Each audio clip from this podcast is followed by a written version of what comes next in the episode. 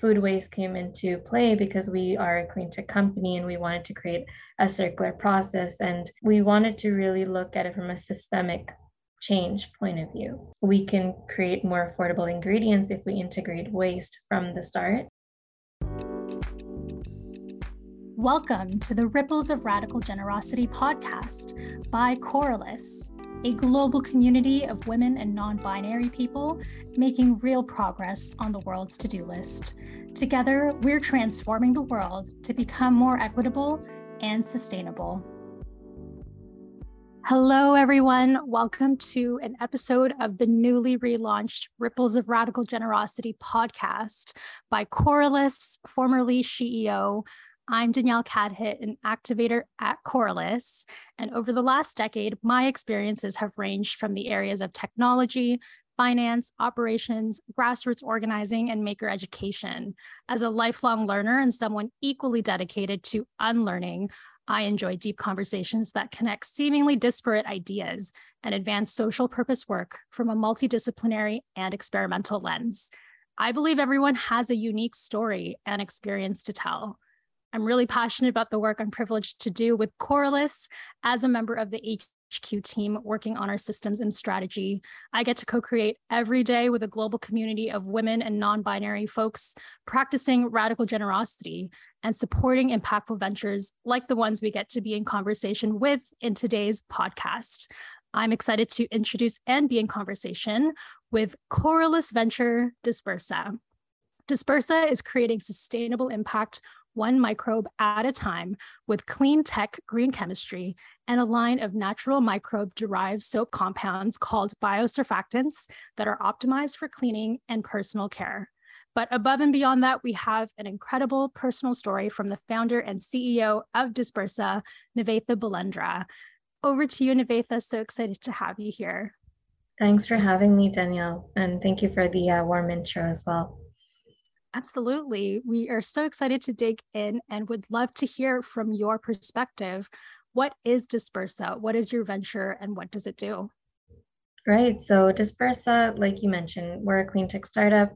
We're based in Montreal slash Laval, and we're focused on converting food waste into soapy compounds, as you mentioned, called biosurfactants. So, what are biosurfactants? These are natural alternatives to a very important ingredient in the chemical industry called surfactants. Surface active agents are otherwise known as surfactants. And these are ingredients that basically reduce the surface tension between two phases, making them into one. And it makes them quite versatile in their applications. For example, when we use soap, it's a very important component of these products. So surfactants are used in pretty much every industry we can think of, from cleaning and personal care, which is the market we're focusing on right now, but also other industries like cosmetics, oil and gas, agriculture, and more. And like most chemicals, these are ingredients that are sourced from palm or petroleum, which obviously rely heavily on natural resources. And so, what we're trying to do at Dispersa is reduce or eliminate that dependency on natural resources and instead use the abundance of food waste that we have around us to create those very same ingredients with added sustainable impact and greater affordability. Wow, what an innovation. I just wanted to talk a little bit more about what inspired you to go on this journey of starting Dispersa. Yeah, so it started off actually a bit before university. So when I was 17, and that was when it, in 2013, so a long time ago, um, there was a train crash in a rural town called Lac-Mégantic. And I think growing up, I was not I guess, open to these um, environmental challenges until it happens so close to us, right? I mean, we we hear about it, but I don't think it really um, impacts until you, as at a young age when you realize that it happens so close to you as well. And so I think that was my first um, encounter, if you can call it, in terms of just reading it on the newspaper and local news, um, of course, and that definitely opened my eyes to oil spills and I learned more about oil contamination. And uh, what I found really interesting was well, how do we clean up these oil spills? And so I think that really prompted me to start digging deeper into it. And then uh, I coupled that with a an internship I did the previous year at a university here called INRS. And during that internship, uh, so it was my last year of high school at that time, and um, I learned about how certain microbes have this really cool property to remediate, or in other words, clean up contaminated sites. So I put that and this problem together and thought, you know, what if for this year's science fair project, I could develop um, research that focused on the sustainable remediation of oil spills using these types of microbes. And so that's really my entry point into the world of biosurfactants. And I think as I learned more and more, I just grew more fascinated. I mean, how cool it was that these microbes that you can't even see with your eyes are producing these compounds naturally that are functionally the same as chemical ingredients that we use, just without the added environmental negative impact. And so I think years down the line, um, I wanted to continue that research, did that during my summers. And then in my second year of uni, um, you know, I, I was presented with the um, opportunity to apply for uh, the National Women in Clean Tech Challenge, and that was the really the the catalyst, if I can say, behind creating Dispersa. Because obviously, as a student, you need resources to be able to start a company, and that's really what provided me with a catalyst to be able to do so. Um, but also from a personal side, uh, being a cancer survivor in my uh, second year of university before I was on a leave of absence during that chemotherapy time. But essentially, that time opened my eyes to the importance of having non toxic and truly sustainable and non greenwashed ingredients and products that we use and get from grocery stores off the shelves. So um, that really culminated into creating Dispersa and, and really at the heart of what our mission is is how could we make these ingredients really more accessible and affordable so that we can truly integrate them in consumer products that we use day in and day out. I love the trajectory of your personal story, especially hearing that this project really started as a student and it was a science fair project that you started. Can you talk to me a little bit about your interest in science, technology, STEM, as we call it, and how you were able to nurture that as young as a child. Yeah, absolutely. Well, thank you for that. Um, I'm just someone who is super curious by nature. I'm sure if you ask my parents, they would 100% agree. Just growing up as ever since I was a little kid, and um, when I went into high school, and I think my first exposure to science fair was in grade eight, um, and that was more part of our school curriculum, but it was also an extracurricular activity. I just found it really interesting that we can have this opportunity and go and and develop our own research project centered around a um, a challenge or, or or any problem that needs solving using science and um, obviously that can take many shapes and forms, right? It doesn't have to be environmental related. My first science year had to do more with health and immunology. And but I think it was an an, an experience, a time where I can get my feet wet in STEM. And what's really nice is I love hands-on experience. I think there's something about learning what you learn in school, but I learned a lot of different concepts and um, principles related to lab techniques outside of school in these types of settings. So um, that really reinforced what I was learning as well in a school environment. And um, yeah, starting grade eight, just started um, developing these uh, research proposals, I guess you can say, then reaching out to a few um, labs around uh, Montreal or around Quebec, and then um, being matched to a lab. That was the science fair process. And then you would go and work in the lab during a few weeks to a few months, uh, develop and collect these results and then present it at the fair. So I, I was doing that since grade eight. And then this project that is now at the heart of Dispersa was something that I did in my first year of CEGEP, which is like equivalent to a grade 12 um, otherwise, and um, being from Quebec, so we have a pre-university uh, system. It sounds like all throughout you were just following your curiosities, following the breadcrumbs. And as you were saying, as a student, you were looking for resources to continue to advance this work. Can you tell me a little bit about some of the challenges you were facing in finding those resources and how you were able to really get those supporters all along the way? Yeah, so you're absolutely right. I think it's just like curiosity, right? And um and and wanting to learn more and wanting to um, gain more experience because I think especially at a at a younger age um, and, and even later on, you're you're figuring out what what you like and what it is that you don't like, right? And so I think and and I do encourage a lot of uh, youth to not wait until later to get the hands-on experience and to try to find those opportunities earlier on um, because it definitely helped me and understand that my my passion was definitely in that cross section of science and entrepreneurship. Um, but to your point, in terms of challenges, obviously as a student and uh, being youth, we don't have the resource is normally readily accessible to us, and so there was a lot of um, personal development in terms of building a network, building um, these resources, and uh, not being afraid to reach out and ask for help. Um, that was very um, abnormal, and it's not something that you know you're taught in school necessarily.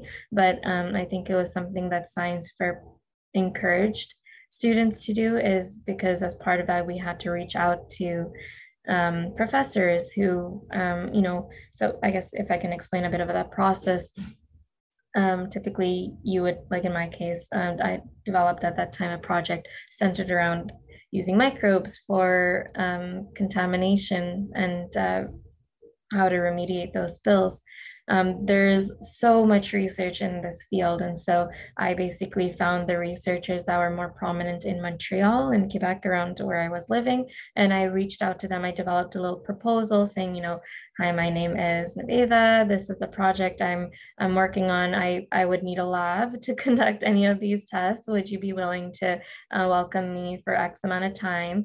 And so I just sent that email to about 60 professors. And of course, not all professors or labs would be open to welcoming minors. So in this case, basically out of the 60 i would say most said no um, if not one said yes. And that was really all that for me i needed in order to advance with the science fair project.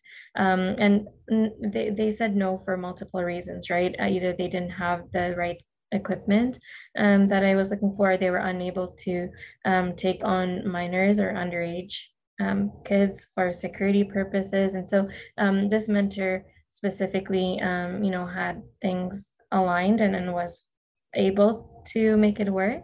Uh, so, you know, it worked out and he's actually still um, um, on our advisory group right now for Dispersa as well and continues to be involved in our journey. I love that. And sometimes no just means next opportunity. Exactly. And keep looking for who is going to be able to support whatever it is that you're advancing.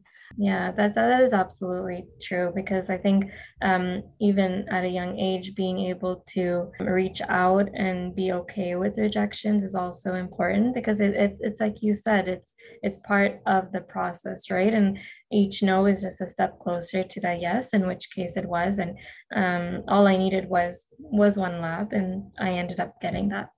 So, talk to me a little bit about your trajectory from this becoming a research project to then becoming a business. What were some of the things that were bringing you to feel like this was something that you would bring to market? Mm-hmm. So I continued the Science Fair project beyond Science Fair as well. So basically, with this project, um, I was uh, really excited to have the opportunity at that time to present it at the Intel International Engineering um, Fair, Science and Engineering Fair. And so this was um, the main pre-university competition globally, where students around the world would come and share their Science Fair projects, which was really amazing.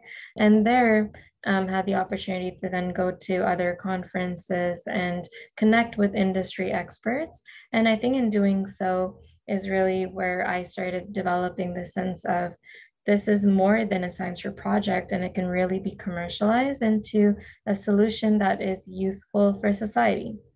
And I think that that transition, like you mentioned, Danielle, is something that really happened thanks to the um, experts that I was speaking to. So these are people who were providing me with advice as mentors. They were really guiding me and encouraging me to not let this go and to say, you know, this is great as a science fair project, but do you know how great it would be if you were to bring this to market? And so I think that started uh, turning the wheel, so to speak, in terms of switching gears from academia to now entrepreneurship. And then the more and more I thought about it, I just really fell in love with that idea because I think I'm definitely someone who's passionate about research and science, but I really want research to be applicable and to be used by society. So I feel like entrepreneurship is the perfect balance of both. And that's really where um, I felt I found my calling. But um, it wasn't until, like I mentioned, that second year of undergrad where I really felt that um, it was the right moment to do so because of the alignment and resources and being part of that Women in Clean Tech Challenge really provided me the resources to do that. Amazing. Can you tell me a little bit about how you were able to test some hypotheses? Because this is really interesting scientific innovation here especially having used food waste. Can you tell me a little bit about how you were following the breadcrumbs to find out how you could use food waste in your product? Yeah, so initially the Science Fair project started off with uh, oil spills, right? So it was very different and it was preliminary research. It was not meant to be the basis of a company. Um, that was really focused on seeing if it had potential to um, be used in um, the bioremediation, which in other words is the sustainable cleanup of oil spills. And so as it eventually formed into Dispersa, I think that was really the you know, we're, we're talking about a clean slate here. It was an idea on a piece of paper, right? Because having preliminary research for a science project is not the same as having a fully finished and uh, commercialized solution that you can scale up. It really was from scratch. And so the reason why I stress that is the research was really my entry point into understanding the world of biosurfactants, not necessarily the basis of research that was now commercialized into the solution. So um, the first thing after creating Dispersa that I knew I had to do was recruit a teammate who was an expert in this field, right? Um, I was only starting to learn about biosurfactants, but we needed someone who um, lived and breathed in this industry. And so that person came in the shape of our now CTO, Sarah, and she was my first teammate who joined on this adventure. And she's incredible. She has a wealth of knowledge in this industry, has worked with biosurfactants and um, scaling up other products like bioplastics as well. And um, her expertise was really deeply rooted in the sustainable products um, through fermentation. Um, so um, you know, we started building up the team together, getting the lab spaces, getting the equipment, um, talking to clients, making sure we understood the market needs because research is one thing, but we need to create a solution that the market actually needs. And so I think that in speaking with customers early on, uh, what I realized was oil and gas is a great industry, but it would, if I can say, create a very narrow opportunity for what could otherwise be such a big platform technology of where we just um, focus on being an ingredients company rather than an end user solution based company. And what I mean by that is initially we wanted to focus on oil and gas and using these biosurfactants and microbes for remediation.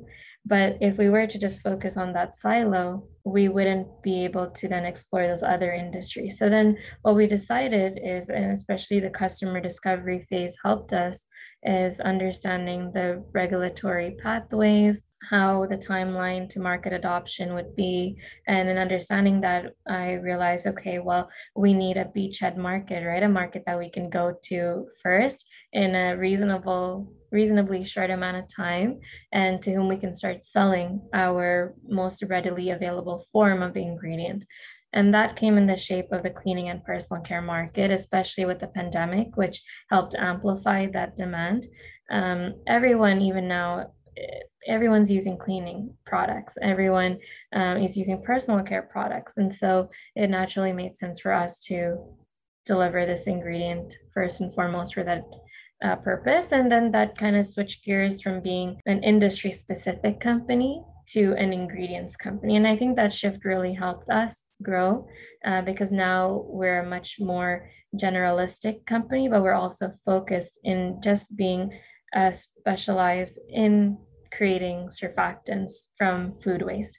So, how the food waste component came into it was really through our development. Like I mentioned, we started off with a clean slate with an idea on a piece of paper that stemmed from the Science Fair project. But as we developed the process to create our soapy compounds, uh, we wanted to differentiate ourselves from what was already on the market, right? We don't want to recreate what's out there.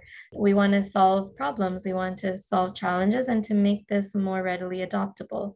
What we saw in the market, especially in the consumer space, were that these ingredients on the market, these biosurfactants that already exist, were often very costly for this margin sensitive consumer based industry, or they lacked versatility and options. So that became our uh, resolve, if you can say, you know, we wanted to see if we can de- uh, develop something to solve those two main issues. And so uh, food waste came into play because we are a clean tech company and we wanted to create a circular process. And uh, we, we wanted to really look at it from a systemic change point of view, right?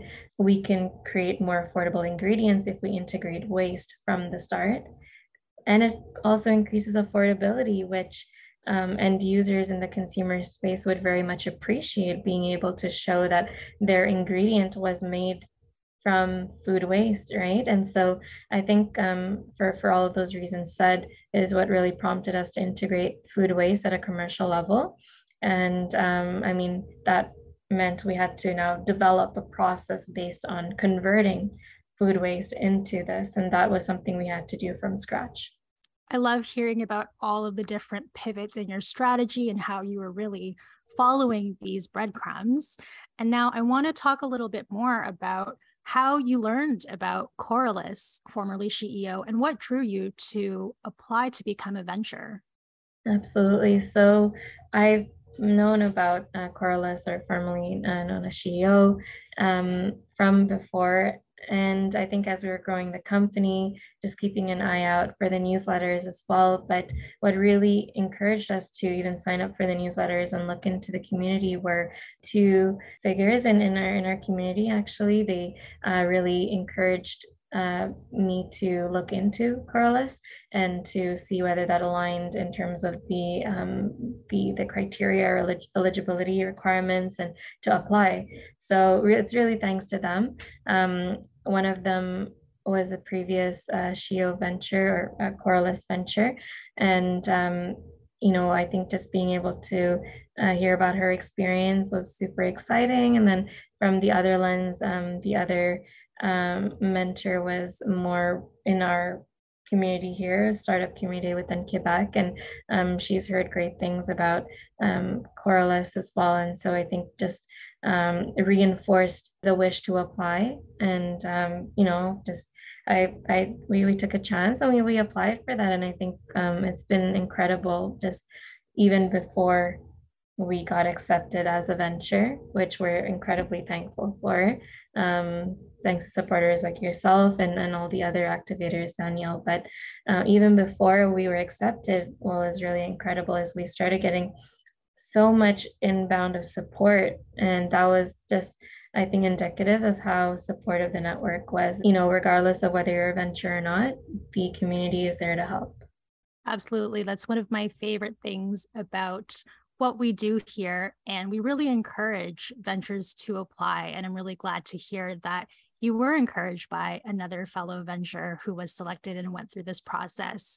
You really are immersed in community from the very beginning. And everyone here is just really excited to offer help and support in whatever way it is that you need. And so tell me a little bit more now about your onboarding as a venture and the support that you've received so far in the community since being selected? I think for, for us, the first point, so we submitted our application and, and it was a very uh, straightforward application. I think we had to make a video as well, which is nice. And um, the platform was made in a way where we can also, we'll have a part where we can have an ask, which I found very interesting. And then we got replies or, or feedback and responses from the asks um, even before we knew that we were selected as a semi-finalist and then a finalist. So I think it really speaks volumes in terms of just how supportive the activators in the network are. So after that, we had the semi-finalists phase. And then after the semifinalists, we had the um, final selection. And throughout that entire phase, you know, for example, our ask at that time was to be connected with an advisor in the chemical or specialty chemicals industry or anyone who has um, sales or operational management experience, uh, not necessarily currently working, but an ex employee or ex management uh, uh, employee. And, you know, there was just so much influx of responses of you know either someone who knows someone else or someone who they themselves felt that they can offer some resources and um, what's really neat is i think the platform also collates all of those responses and sends it to the venture so we can really continue to keep in touch and that was all done even before we were a venture uh, which I think is, is incredible. And we continue to stay in touch even after being selected as a venture with those um, activators that generously offered support. And after being selected, uh, in terms of onboarding, the things that stood out for me in particular were just the regular check ins. For example, we work with the amazing MJ, with whom I have regular check ins, and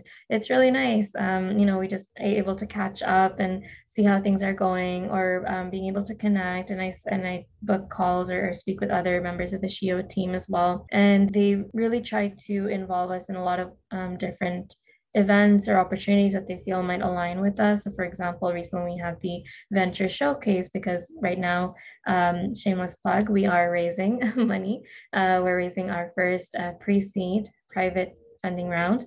And so as part of that, what was really great is that this venture showcase provided exposure to potential investors in the SheEO Coralus network.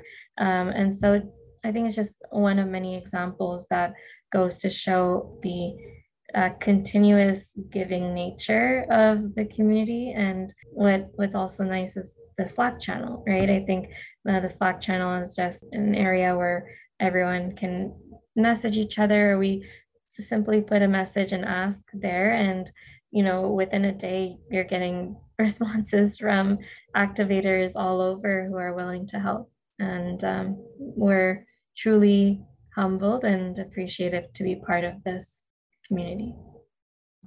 Well, we're so excited to have you as a venture and can't wait to see what is next. You are no stranger to an ask. You've already plugged that you are raising. Can you say a little bit more about that ask and what that might entail if people want to reach out and learn more about what that um, what that could do for you? Yeah, uh, thanks, Danielle. So we are currently in our first private funding round. Um, so up until now, we've been financed by generous supporters uh, such as Coralus and also uh, government funders. So going forward, um, we're in a very important phase in our growth as a startup. We're scaling up our technology.